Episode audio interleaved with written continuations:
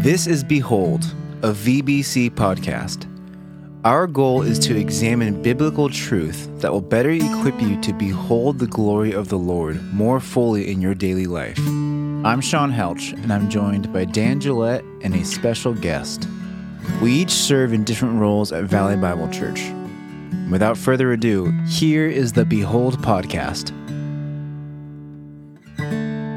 All right, y'all. Hello, and welcome to the Behold podcast.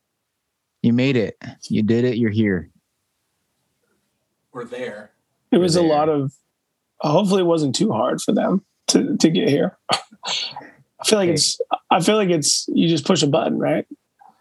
Don't you belittle my experience. What if I had a hard time getting on this morning? Hey, if that's you listening, you had a hard time, we're with you. We feel you. We're glad you're with us. Wow. That said, how are you doing, Dan? I'm doing great. I'm feeling a little under the weather. Cohen last week had he was patient zero in our house with this little cold, and we did a COVID test and it came back negative, and then we did another COVID test and it came back negative. So I think it's just it's all kind of passing around the Gillette house. It's my turn to have it, so I'm pretty sure it's not COVID, but I'm just hanging at home for a little bit and gonna keep an eye on things. It's always funny. We, Emily had it, Parker and Cohen had it. We always joke Hazel is, she's like the cockroach of our family. Like she can survive anything. She never gets sick. Like we all get it. And she is like the last one, she would like survive like a nuclear holocaust. I believe she's just indestructible, but yeah, other than that, doing well. So, I'm looking forward to. We were joking earlier. I feel like this is going to be a real sick pod because I'm a little sniffly and congested. And our original guest, Nate Baird, he is not going to be with us too because he had a migraine today. So, we're punting a little bit. Why don't you tell him, Sean, who we got instead for a little cameo? Well, I was going to save it and have it be like a mailman coming to the door at Mr. Rogers kind of moment. Oh, that would be fun. Yeah, Mr. McFeely. Say hey there in the background, Mr. Charles Lyle. Hey, what's up, y'all? Hey, Dan, quick question regarding Hazel, because Stella is the same way. She doesn't get sick often. And I attribute it to the fact that when she was like two, between the ages of 2 and 5, like she put everything in her mouth. Like, when she would go down the slide at the park, she would just lick the slide on the way down. Like, she was so disgusting. But, like, I think it established an immune system that is just incomparable. It's incredible. Yeah. Well, without providing any future, reason for her to be mad at me, her teenage self, in the future, I'm going to refrain from answering that question. But, I'll just say this. It's probably a very similar situation over here. But also likelihood of Hazel going back and listening to all these podcasts when she's a teenager. I will rate that as very likely. I like it. She's my number one fan. That's going to be the Gillette punishment when she's grounded. You have to sit and listen to 10 Beholds in a row. That's good. And you have to create transcripts of them all. Type them out as we... Or on a blackboard with a piece of chalk. You got to write transcripts of our nonsensical ramblings. Wow. Well, to bring some sense into it, Charlie, you can speak into this. So this last Sunday, Jason did a review and news, right, for thus far in our Love and Liberty series in 1 Corinthians. And I heard a lot of great things, but since we're going to be focusing on that, Charlie, maybe you can give us a little bit of when you did the review and news at the Altamont, some of the ways that you emphasized where we've been so far and some of the midway takeaways, if you will. Yeah, I'd love to do that. I think it'll be good, too, for your guys' discussion on what Jason did with that time. In the few things that I've heard it went great with Jason. I heard that he did a fantastic job of just demonstrating what this love looks like and why it impacts our life so much. I kind of allowed Philippians 1, verse 9, to be the kind of the main focus of our time together. And what Philippians 1:9 says, Paul says, my prayer for you to the church in Philippi is that your love will abound more and more in knowledge and all discernment. And I love that because it gives controls on love. It gives parameters on love, that our love, both in how we experience that from God, but also in the way that we exercise it with others, it is regulated by truth, by knowledge, by an understanding of what God has done for us. But it's also regulated and controlled by this thing of all discernment. And what that means is in every situation that you would discern how best to love, how best to come alongside somebody, to care for somebody, to lay down your rights for somebody, whatever it might be. And so I just love that picture of it because, one, it gives us kind of a framework to have a right understanding of love. And it gives us a task that is so wonderful to explore God's love for us. And I said on Sunday a few weeks back, just how, just like in any relationship, we never reach the end of figuring out somebody's love for us or figuring out how to love somebody else. Mm-hmm. Because it's done within relationship, there's always a dynamic going on where we've got to discern, we've got to figure out what this looks like. We will never reach the limits of God's love for us, right? We have very clear descriptors of what God's love looks like, right? But we will never reach the limits of the experience of his love. And so, man, to grow in that understanding, to continue to abound more and more in love with knowledge, and then also with this sense of how do I best exercise this with other folks, was just a fun thing to go through. And then we spent our time, the rest of our time that Sunday, just discussing the magnitude of God's love for us. I said, bask in the glow of God's love for us. And then also figuring out what is accomplished as we grow in that love. You know what I mean? That we've experienced the freedom from fear. We experience growth in Christ-likeness. We experience unity within our community. You know what I mean? Like all these incredible things that should motivate us. That's my 2 cents. Wow, Charlie, man, that was so good. I wish I could have been there for that. And I know you guys don't record them over there at the Altamont, but we do now. You do now. That's fantastic. Are those going to be starting to be available for us on SoundCloud, or what are you guys going to do there?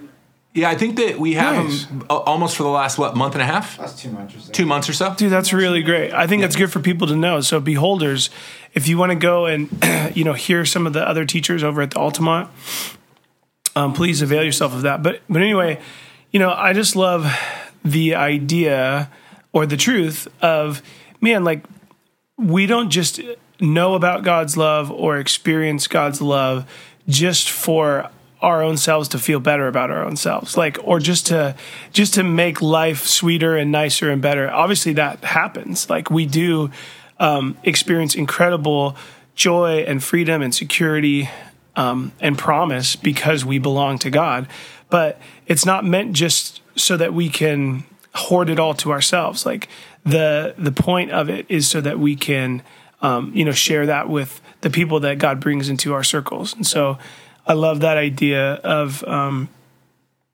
really seeking out that understanding of how to do that, because it gives purpose to what we're experiencing with our loving Father. Yeah, and I think it's something that can feel mysterious, but it's not. Like you look at any relationship you have, and when that relationship is firing on all cylinders, and there's or even if it's just this special day where your spouse or a loved one just makes you feel so loved and so cared for and so heard and all that kind of stuff, right? Like that changes the quality of your day. It changes the quality of the way you relate to other people. It's that a river of life flowing out of me. Makes lane to walk in the right? You like, see. Because we're being filled, the cup runs over. And so it's just a natural thing that takes place. So we've got to be diligent, though, to, as I said, bask in the glow of his love for us. Yeah. It definitely changes the perspective too of like, I don't know, how we pursue God, how we spend time with him, like how we walk in the Spirit throughout the day. And it just gives us a different kind of goal. You know, it's not about knowing more things or about being this religious, like, goody two shoes. You know, it's about being loved and loving others, you know, and just letting that drive things. That sounds familiar to something Jesus said regarding the greatest commandment, right? Like, wow, love the Lord your God with every bit of who you are, and love others as yourself. Like, that's it. Yeah. That's it. It sums up the whole law. Yeah, it's really good. Wow. Well, yeah, and Jason did a great job, and I keep talking, and Sean, I'm waiting for you to jump in, but I'm just going to go for it. You know, Jason talked just from 1 Corinthians chapter 13, just about, man, like, I can have all of these great attributes and qualities and abilities. You know, I could speak in tongues of men and angels. I can, you know, have the gift of prophecy. I can understand mysteries and knowledge, and I can have faith that is so great it can move a mountain. I can give everything I have and serve the poor. I can even give my body over to hardship. But if I don't have love, I'm only a resounding gong. You know, if I don't have love, I'm nothing. Yeah, I love what Paul's doing there, right? Because he's using these hyperbolic, like, extremes, right? Yeah. Like, if I am the poster child for whatever this thing is, of martyrdom, or of, you know, I'm going to deliver my body to be burned, right? Like, these extremes, he's using hyperbole to prove the point that even if we are the absolute definition of these things, if it doesn't have love behind it, it's worthless. Yeah. I think that's so like, interesting to talk about, because I feel like a lot of times right now, even on this podcast, the conversation usually sounds more like, hey, we're being too worldly, you know, like, we're focusing too much on our careers, we're worrying too much about money, our schedules are too busy. And then for us, the encouragement is like, man, just even to any degree, like, tie into the Lord, focus on the eternal things, yada, yada, yada. But then it's just so humbling that Paul's like, no, you could be doing all of that. You know, all those things we're talking about, you could be doing every single one of them. But if your heart's in the wrong place, you don't have that agape love, which I know you're going to talk about in a second, on your mind and on your heart, you're missing the point entirely. Yeah. Yeah, I think it simplifies things for us. It makes things joyful for us. You know, I think so many times I talk to people, and it just feels like them following Christ is just so, like,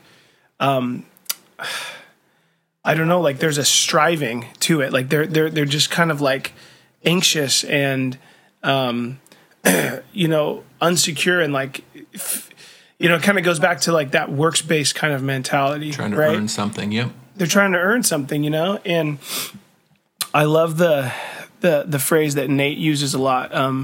Nate Baird uses a lot. He just says, man, like, when you read through the New Testament, you see followers of Christ with hearts at rest, you know. Yep. And it doesn't matter what the circumstances are. It doesn't matter if they're suffering or they're experiencing loss or grief or, you know, they're being stretched. There's just this sense of belonging that quiets them and gives them an inner peace.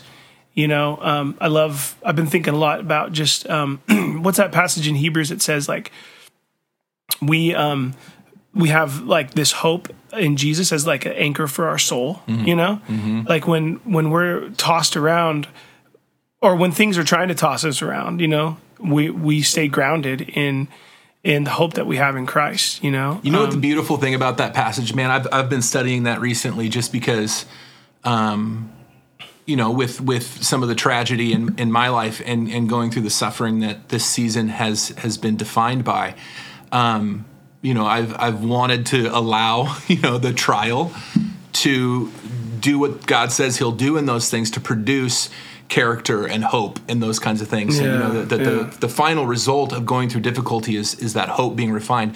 And this is the beautiful thing, is that our hope is grounded in this, that we have a Savior who has already passed through the heavens, right, into the heavens, and we have absolute confidence that we will go where he is, and how that just changes everything.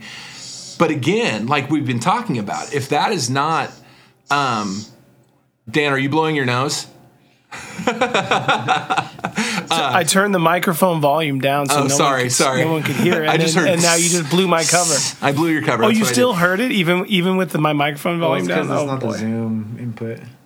Oh, that's right. You'll hear. Okay. Yeah.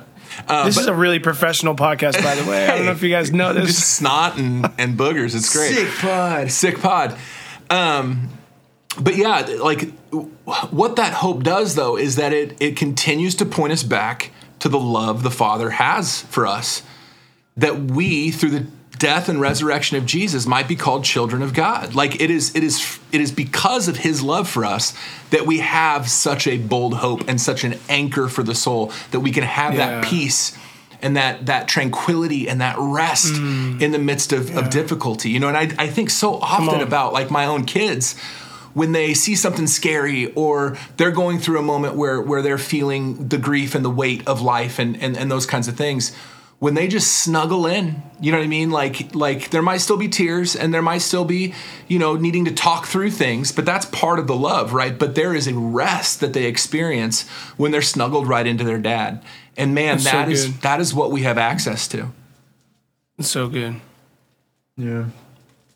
That's really encouraging. And I think it's, you know, thinking about Jason's cymbal example, you know, with just our life being noisy gongs. Actually, why don't you describe what he did for those who weren't there? Yeah, it's kind of fun. So, and you can go watch this on the stream if you want to go back and, you know, check it out on YouTube. But he had me bring up this cymbal, and he just wanted to. He was like, is it okay if I just bang on this thing like as hard as I can? Because he really wanted to show the extreme nature that Paul goes to when he says a resounding gong or a clanging cymbal. You know, it's not a pleasant sound. It's abrasive. It's, you know, it's something that is painful in a way. And I think we try to do so much, even good things, like in the name of God or you know, for a moral good cause or whatever. But we're not letting it be, like you were saying, Charlie, this overflow of the loving relationship that we're experiencing with our Father. And, you know, it's kind of interesting, just a little music geek out moment. So when you're playing drums, one of the first things you learn as a drummer is whenever you hit a crash cymbal, like Jason was hitting on Sunday, you also hit the kick drum. And for those of you that don't know, the kick drum is it's that low tone, that boom boom kind of thump sound. And what it does is it provides a base, a foundation tonally for that cymbal to sit in. And it actually scientifically does something different to your eardrum. Your eardrum responds differently when that low frequency is happening together with the high frequency, and it makes it a much more pleasing, pleasant sound. And it's just really fascinating because you could be hitting that. So like if Jason was banging on that cymbal, like it was so funny because he was like, hey, as soon as you get to the point where you feel like you can't stand it anymore, like raise your hand. I want to hear. And like people were throwing their hands up, and then he just kept going. It was really funny. Typical mode. I know. But if he would have, but it's really fascinating. And Sean, correct me if I'm wrong on this, but like if he would have also been hitting the kick drum at the same time, it still would have been loud, but it wouldn't have been perceived as harsh for people's ears. And I think that's a really cool analogy. Like love is the kick drum, you know, to our action.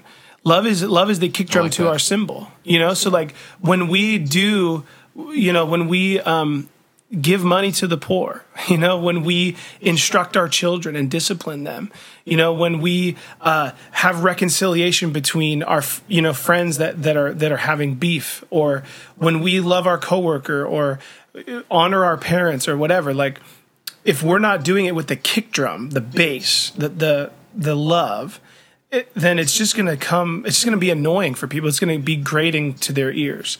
So I just love that analogy. It was very I mean, it's in the Bible, so it makes sense. Enough said.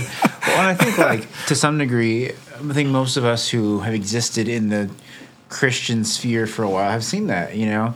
We've seen either famous examples of that gone wrong and people really abusing the name of Jesus publicly, you know, who did that. You know, they had the lights and the things and they did they said this and that, but then at the end of the day, their hearts weren't there, and it ended up not even just, oh, they missed out, but they damaged the image of Jesus publicly, which is such a shame because of their noisiness and their gonginess, you know. Mm-hmm. But then even I think, like, level down from that, I think most of us have had relationships with people who, you know, they're checking out church and they want to start serving and all that stuff, but then somewhere along the lines, they do the things, but you can just tell their hearts aren't there, you know. They show up on Sunday, they know some of the verses, they know the Christianese, but the way that they live their lives, the way they lead their families, the choices the things they choose to pursue or the things to give up, it just points to something else than Jesus being their hope that Charlie was talking about. They're putting their hope in something else, which is just sad to see. Yeah, and I think that it comes back to, like, even at the very beginning, right? We were created, humanity was created in the image of God. And, man, we could spend 45 podcasts talking about what the image of God, what that holds, right? But when we think about who God is as a self-giving spirit, right? As loving, you know what I mean? As not self-focused in a way that is detrimental, right? Like he's relational, right? Like, and man, I think that that's part of the problem when the image gets broken, is that not only is our relationship with God severed, but it severs the relationship we are to have with one another. And because life becomes about me. It becomes about self-preservation. It becomes about self-satisfaction. It becomes about my own comfort. And really, that's what the whole thing is that Paul's getting to in this series that we're going through in 1 Corinthians 8 through 10, is he's saying, stop concerning yourself with just your own rights, with your own ideas, with your own stuff, right? And We're laughing because Dan turned his mic down, but he's sneezing like a madman. Like, this is the sickest podcast I've ever been a part of. I'm so sorry, guys. I'm so sorry. But you know what I mean? Like, I just like, well, that's what he's getting to. And he's like, man, don't you realize that you have been saved from needing to think in those terms or being enslaved to thinking in those terms? It's not about you, and there is such a freedom because we get to actually operate in how we were created to operate relationally, right? Like, and obviously sin still can have its impact in our life, and we still live in a fallen world, so we haven't fully stepped into the fullness of that image bearing. But man, we've got this freedom to grow in that expression. Man, I think it's so interesting because, like, right now we're pretty consumed in life with who we quote-unquote are, you know? Who are you? Who are you going to be? And people, all different things, they form their identities around this. I am this, fill in the blank. But I'm so glad you brought up the relational plan that God has for his people, because God says, no, the worth of this and how you're going to demonstrate who Jesus is not based on who you're going to be in the world. It's based on how you're going to love people in the world, on how you're going to sacrifice to others in the world, how you're going to like you said, be relational to those around you. So we can't just, like, go under a rock somewhere and be this perfect Christian and expect to spread the gospel, right? Advance God's kingdom. Yeah. It's so fitting. Yeah, I think it's so funny, too. Just one last thought on this, just is, from me, is Jesus did not say, the world will know that you're my disciples by the fact that you escape society and hide out in a cave, right? He doesn't say the world will know you're my disciples by all the external things you do. They're going to know you're my disciples because you are expressing the same love that I have shown you to one another. That is the basis of it. And man, if we want to be folks who adorn the gospel, who are the aroma of Christ to God, who reveal the significance and beauty and riches and blessings of the gospel, it is done through this act of self-sacrificial love that God first demonstrated to us in his son, and that we now have freedom to express to others. Well, and you see it all throughout Scripture.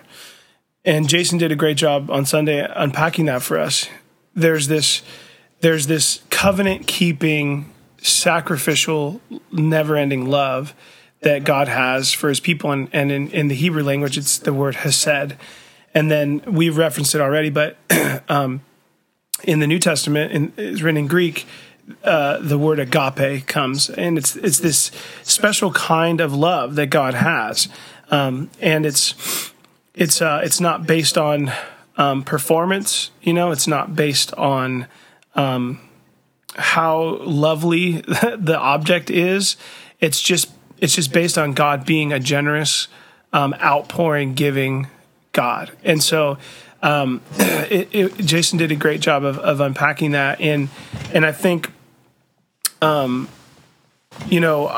wanted to read this little sentence from the Jesus Storybook Bible, which we use in our house a lot to just share with our kids the story of Scripture. And after the fall in the Garden of Eden, just talks about how Adam and Eve, they have to leave the garden, and they have this new weight of sin and death, and it's a very sad, bleak scene. But what the Bible or what the Storybook Bible goes on to say after that is just this. I'll read it. It says, "But this is not the end of the story. God loved his children too much to let the story end here. Even though he knew he would suffer, God had a plan, a magnificent dream. One day he would get his children back. One day he would make the world their perfect home again. One day he would wipe away every tear from their eyes." And listen to this, this is so good. I think this describes this chesed or this agape love. He says, no matter what, in spite of everything, God would love his children with a never stopping, never giving up, unbreaking, always and forever love. Mm-hmm. And that's that covenant-keeping love that we see. I want to tell a story. We got invited, Emily and I did, to a wedding on Sunday. And if you guys were around in California, there was a massive storm that came through. I hope we all survived, because it was apocalyptic, it seemed. But anyway, so we hopped in the car and we're driving out to Marin County, this little town called Fairfax, to go to this wedding. And it was pouring down rain the whole time. It's over an hour to get there. We were hydroplaning all over the place. Like, it was a harrowing trip. But we pull in to the town, this cute little downtown, and everybody's kind of like frantically, getting out, trying to get out of the rain, or drive, there's police and fire trucks everywhere. And we heard this like siren going off, and we were like looking around for like, is there a fire truck coming or an ambulance or something? We couldn't figure it out. At one point I thought, is Jesus coming back? Is this like a trumpet kind of a situation happening? But it turned out to be this flood warning. And so we're like, wow, it was so creepy and weird and just kind of like surreal. So anyway, we get to the venue. It's pandemonium. There's people running around everywhere. It was originally supposed to be an outdoor wedding, so they're moving everything inside.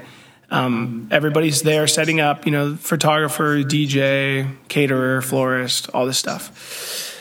They usher us into this area where we're all crammed in. And we're sitting down just waiting for the ceremony to start.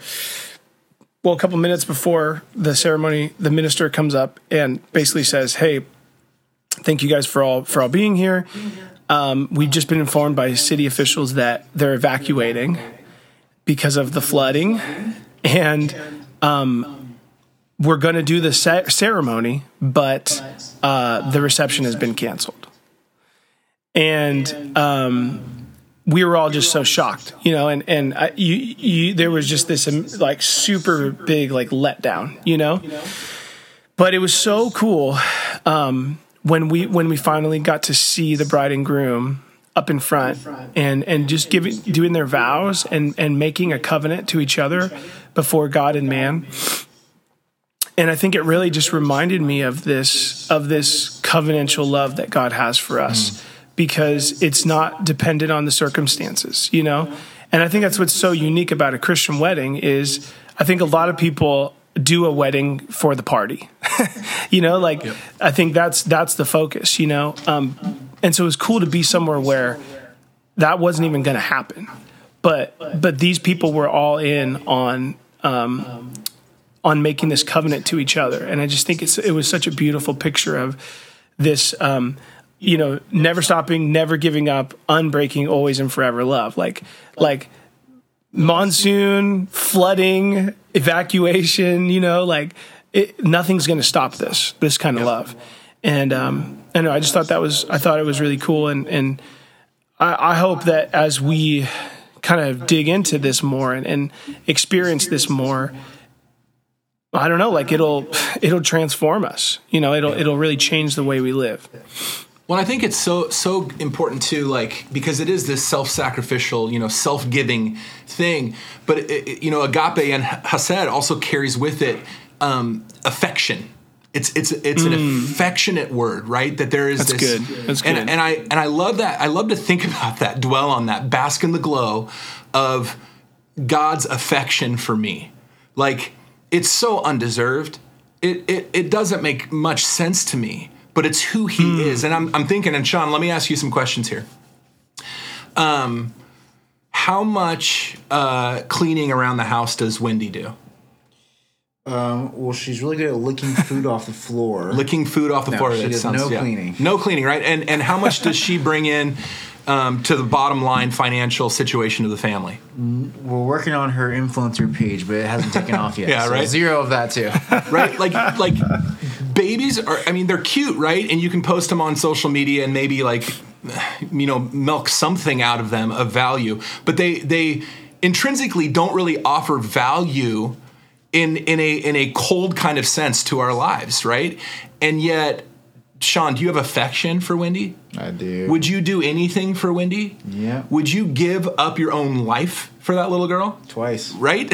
Right? And 100 times after. Like, and that only scratches the surface of God's affection for us. Like, I just I marvel at what that love looks like. And again, as I do that, as I marvel in that, as I think on that, as I dwell on it, it produces a change in the way that I interact with other people's lives, right? And how I'm able to love them.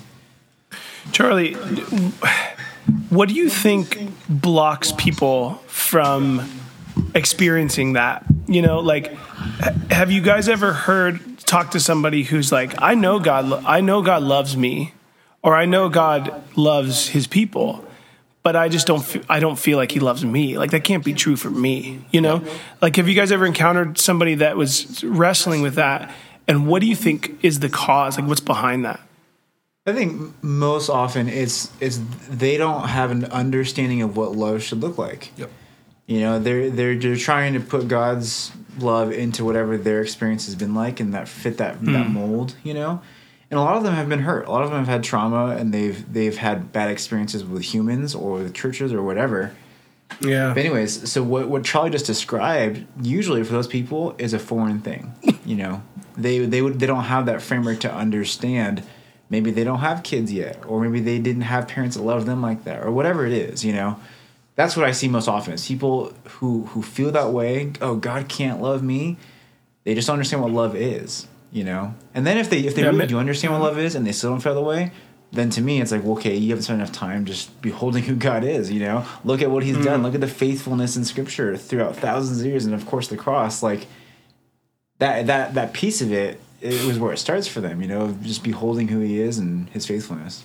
Yeah, and I think it's important in those conversations to identify that there is an element of their thinking that is correct. Because We are only worthy of love because God created us to be worthy of love. It's not something we earn from him. It's not something that we can, and if that is our framework, if that's our paradigm, then yeah, you are unlovable. But that's the beauty of the gospel, right? Like that even while we were sinners, Christ died for us. Like that God still sees us not as these despised, depraved, total depraved. Those kinds of things aren't biblical in the concrete sense of those terms, right? It's just not because we have a relational God who is self-giving and loves us even in the midst of our own ugliness. And so it's one, I think, to some degree affirming them, like from a worldly point of view, from a sinful point of view, from all these things, like. I get why you would kind of have this assessment of yourself, but that's where faith comes in. You know what I mean? That's where growth and knowledge comes in looking at the manner of love that God has lavished upon us. Mm.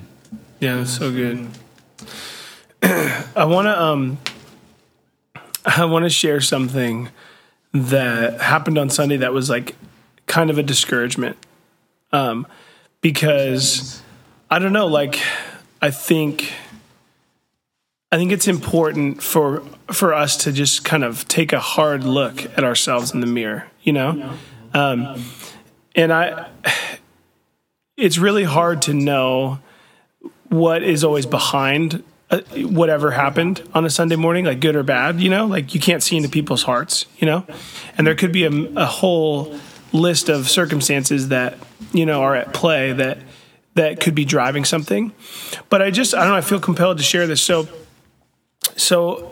if you've been at the Crossing for the past, like, I think maybe a few months, we've been asking for some hands to help us clean up some of the things we do to foster community. So, you know, after the services, we really want to encourage people to stay and visit and talk and pray and just encourage each other, you know, just fellowship, right?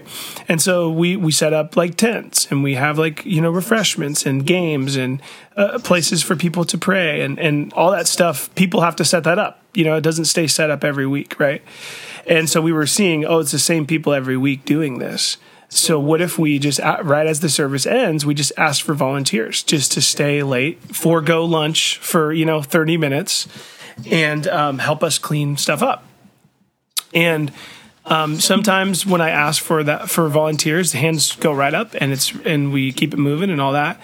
But yesterday or Sunday, it was like pulling teeth, and it was so weird because I was like, in the back of my mind, I'm thinking like, dude, we just talked about sacrificial love, and Jason was like, you know, the best way to show agape love is time, is to give your time to people.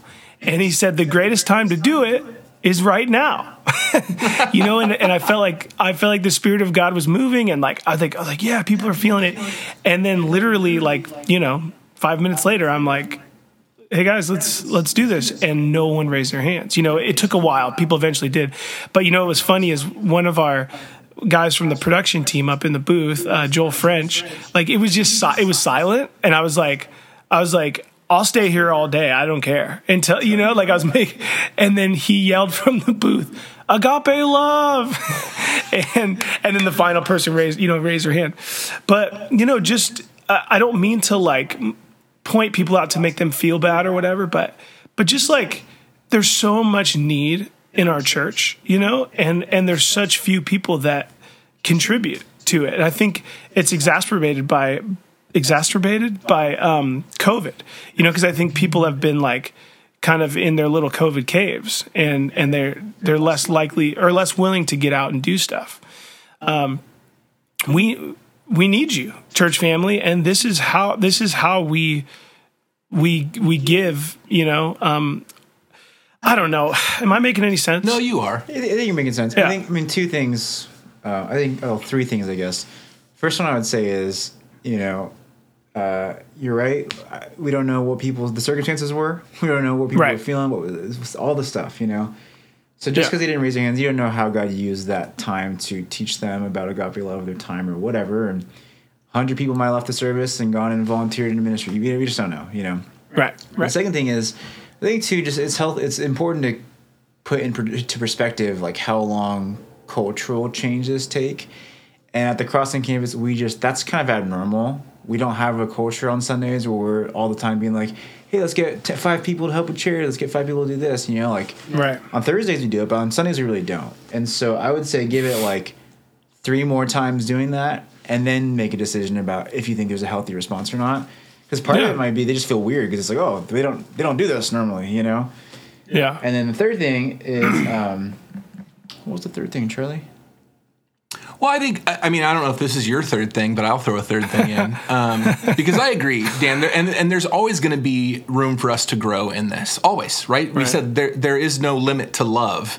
It's something that we continually have to assess and figure out how best to do that.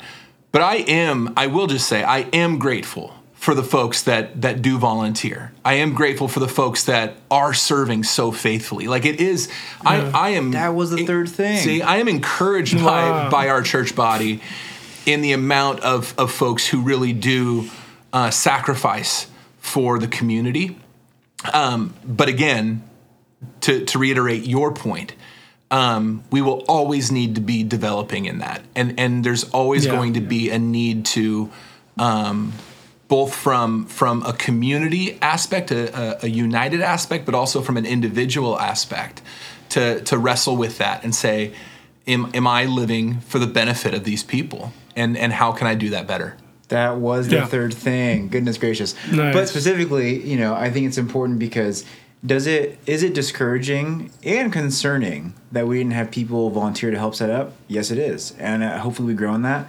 At the same time, like, man, we're about to have a servant celebration party soon, celebrating like hundreds of servants and volunteers doing amazing things in ministries all over through our church family. So like people are doing it and they're being really faithful. And, you know, you and I couldn't do what we do without so many people who are doing that. Oh, my gosh. So it's like in some ways I'm so grateful and people are killing it. Just with some of the other ways, like that kind of thing, maybe we can grow for sure. Well, yeah, and it's just, you know, if you're listening and I get it, man. We've all got so much on our plates, you know?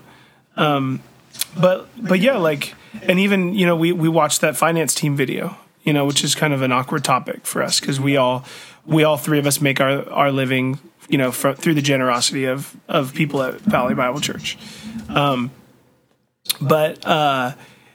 know, it was very sobering, I think, for me to hear, man, there's a really small percentage of people who are participating in regular giving, you know? And I just think, man, whether it's giving your time, you know, sacrificially or giving of your resources sacrificially, like if you're not involved in that, and I just want to encourage you to just pray through that and just ask like, why not, you know? And maybe there's something that God wants to do in you as you participate in that like you're missing out on, you know, like maybe there's a sense of like ownership and belonging and it'll be, you know, incredibly empowering and unifying, you know, as you sacrifice in those ways. So if, you know, if you're just a person who kind of comes on Sundays and consumes and doesn't sacrifice back in this kind of loving way that we're talking about, Just ask yourself why, and ask the Lord. Invite Him into that process. And there's tons of needs and tons of opportunities. And whatever your gift mix is, whatever your passion is, whatever your experience is in life, we can find a place for you.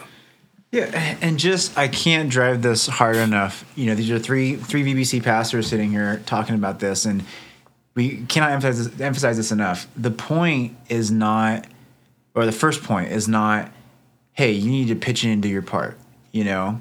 Yeah, it's great if we all pitch in and do our part, but so much more important than that is if you're not sacrificing to God with your time, with your money, whatever, then the real thing is you're missing out on intimacy and hope and joy right now. Not just in eternity, but right now in your life, in your walk, in your relationship with Jesus. you're missing out on that. It's like, hey, if you're married and you never kiss your wife, you're missing out on intimacy and joy with her that you could be having. Same thing with giving. Yeah, and I'll just say, too, because that thought process right there gets twisted very easily. And what Sean is saying is 100% right. But what we see and what has taken place in our society is people taking those words and then using them to pad their own wallet, right? Like it has become an issue. And so I would even say, to take it one level deeper, if you don't participate in the life of the church, if you don't sacrificially give, from whatever category we wanna throw at you, you are missing out. But I would say take some time this week, take some time today to write out how generous our God has been to you. Because it is from his generosity that we're generous. It is recognizing and understanding what his generosity looks like that gives us the capability and the freedom and even the desire to be generous with our own resources.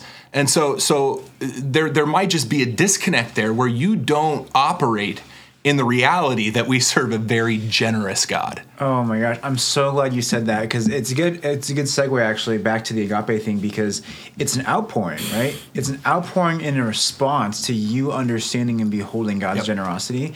And I think back to the agape conversation and love, and man, like when you're describing my love for my daughter Wendy and how unconditional that is, man, when we think about God's love, it makes it feel silly to defend some of the things we defend. Yeah. To fight the things we fight, whatever it is, to get so concerned about certain rights being whatever it is. It just seems dumb if we're actually beholding him, because if we are doing that, then what's the outpouring in that situation? Yep. Is it should be humility and grace and just a steadfastness and peace no matter what comes. And maybe for me, as one of my last thoughts with the sacrificial love and agape love conversation is actually what you sent to us, which is an article about America and living life in America as Christians. But I'm just going to read the quote that you pulled for us, because I think it's so fitting. And, as we think about this takeaway, maybe, how is this going to change your life? Well, certainly, like, do what Charlie said, do the reflection and do you experience that daily? Do you experience God's generosity? Do you experience his faithfulness, his character? But as far as what that looks like with your life, how are you responding to politics, to news, to conversations with people, whatever it is, and is that reflecting God's love? I'm going to read this quote, and then I'm going to put a cap on it. And we'll link this article in the show notes. Many Christians, though, are disinclined to heed calls for civility. They feel that everything they value is under assault and that they need to fight to protect it. I understand that, Dudley said. I feel under assault sometimes too. However, I also know that the early Christians transformed the Roman Empire not by demanding, but by loving. Not by angrily shouting about their rights in the public square, but by serving even the people who persecuted them, which is why Christianity grew so quickly and took over the empire. I also know that once Christians gained political power under Constantine, that beautiful, loving, sacrificing, giving, transforming church became the angry, persecuting, killing church. We have forgotten the cross. Mm. And so convicting. And so, man, just do this, sit on that, chew on it as you're responding to stuff and thinking about our nation. And I think a lot of us identify that. We got to take our nation back. But, man, look at the example that we see with the Roman church and what happened. And I just think it's so just poignant that they took over by loving and serving the people that were threatening them. And that it was all anchored in the cross. Amen. It's all anchored in a God who showed his love to us first, who demonstrated that love, who sacrificed and has brought us into relationship, has restored our image bearing. It all comes back to the cross. Spend time at the cross, right? Amen. Boom. Dan, closing thoughts from you. Oh man! You can just sneeze into the mic if you want. I don't know if our listeners would appreciate that. Emily already told me, she's like, "Hey, just so you know, I'm probably not going to listen to this week's podcast because my like stuffed up, congested, sniffly voice like really grinds on her." So hopefully it hasn't been too torturous for all of y'all hearing me limp through this whole deal.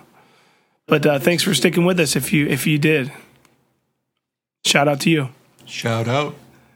All right, y'all. Thanks for tuning in. Thanks for listening. See y'all next week. Hope you raise your hand to help stack chairs or whatever. We'll catch you guys next week. Okay. Bye. Bye, y'all. Thank you for listening. Be sure to subscribe for future episodes of Behold. If you would like more information about Valley Bible Church, or if you'd like resources from this episode, go ahead and check out vbc.online/behold. Catch you guys next week.